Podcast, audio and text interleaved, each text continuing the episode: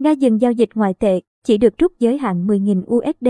Quy định của Ngân hàng Trung ương Nga được đưa ra trong bối cảnh các lệnh trừng phạt tài chính hạn chế dòng chảy USD vào Nga.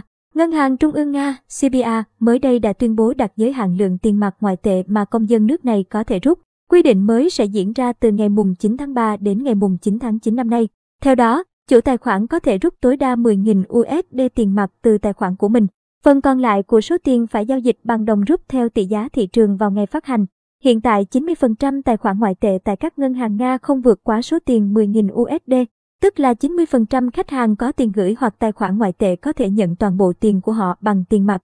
CBA cho biết trong thời gian của lệnh tạm thời này bất kể khách hàng rút loại ngoại tệ nào trong tài khoản đều sẽ được thanh toán bằng USD.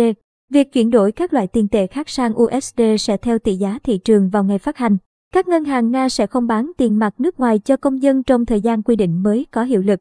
CBA cho biết biện pháp đặc biệt được thực thi do các quốc gia phương Tây đã áp đặt hạn chế đối với dòng chảy USD vào Nga.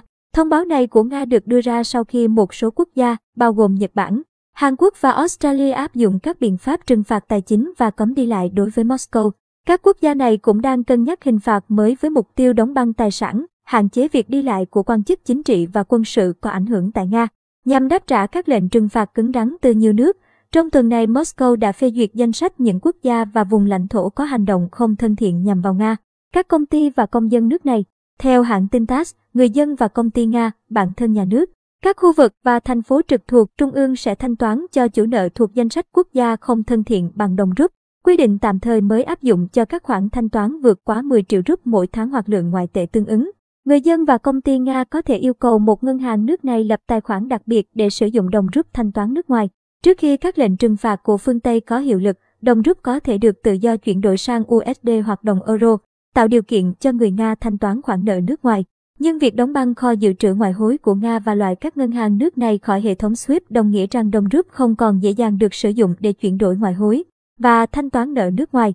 Ông Gu trưởng bộ phận thu nhập cố định tại Viện Nghiên cứu Gridwood Security, chia sẻ với hãng tin Global Times rằng Nga có thể chọn đồng NDT Trung Quốc hoặc đô la Sinh Singapore trong tài sản ngoại hối của mình để thanh toán nợ nước ngoài thay vì chuyển đổi rút thành USD để trả cho các chủ nợ. Quyết định sử dụng đồng rút như một biện pháp đối phó với phương Tây. Bởi việc đồng rút có thể biến động mạnh sẽ khiến các chủ nợ nước ngoài của Nga phải đối mặt với rủi ro tài chính lớn. Trong trường hợp đồng rút mất giá đáng kể, các khoản trả nợ bằng đồng rút cho người nước ngoài có thể trở thành như một đống giấy vụn. Phạm Hà Thanh, theo AA, Global Times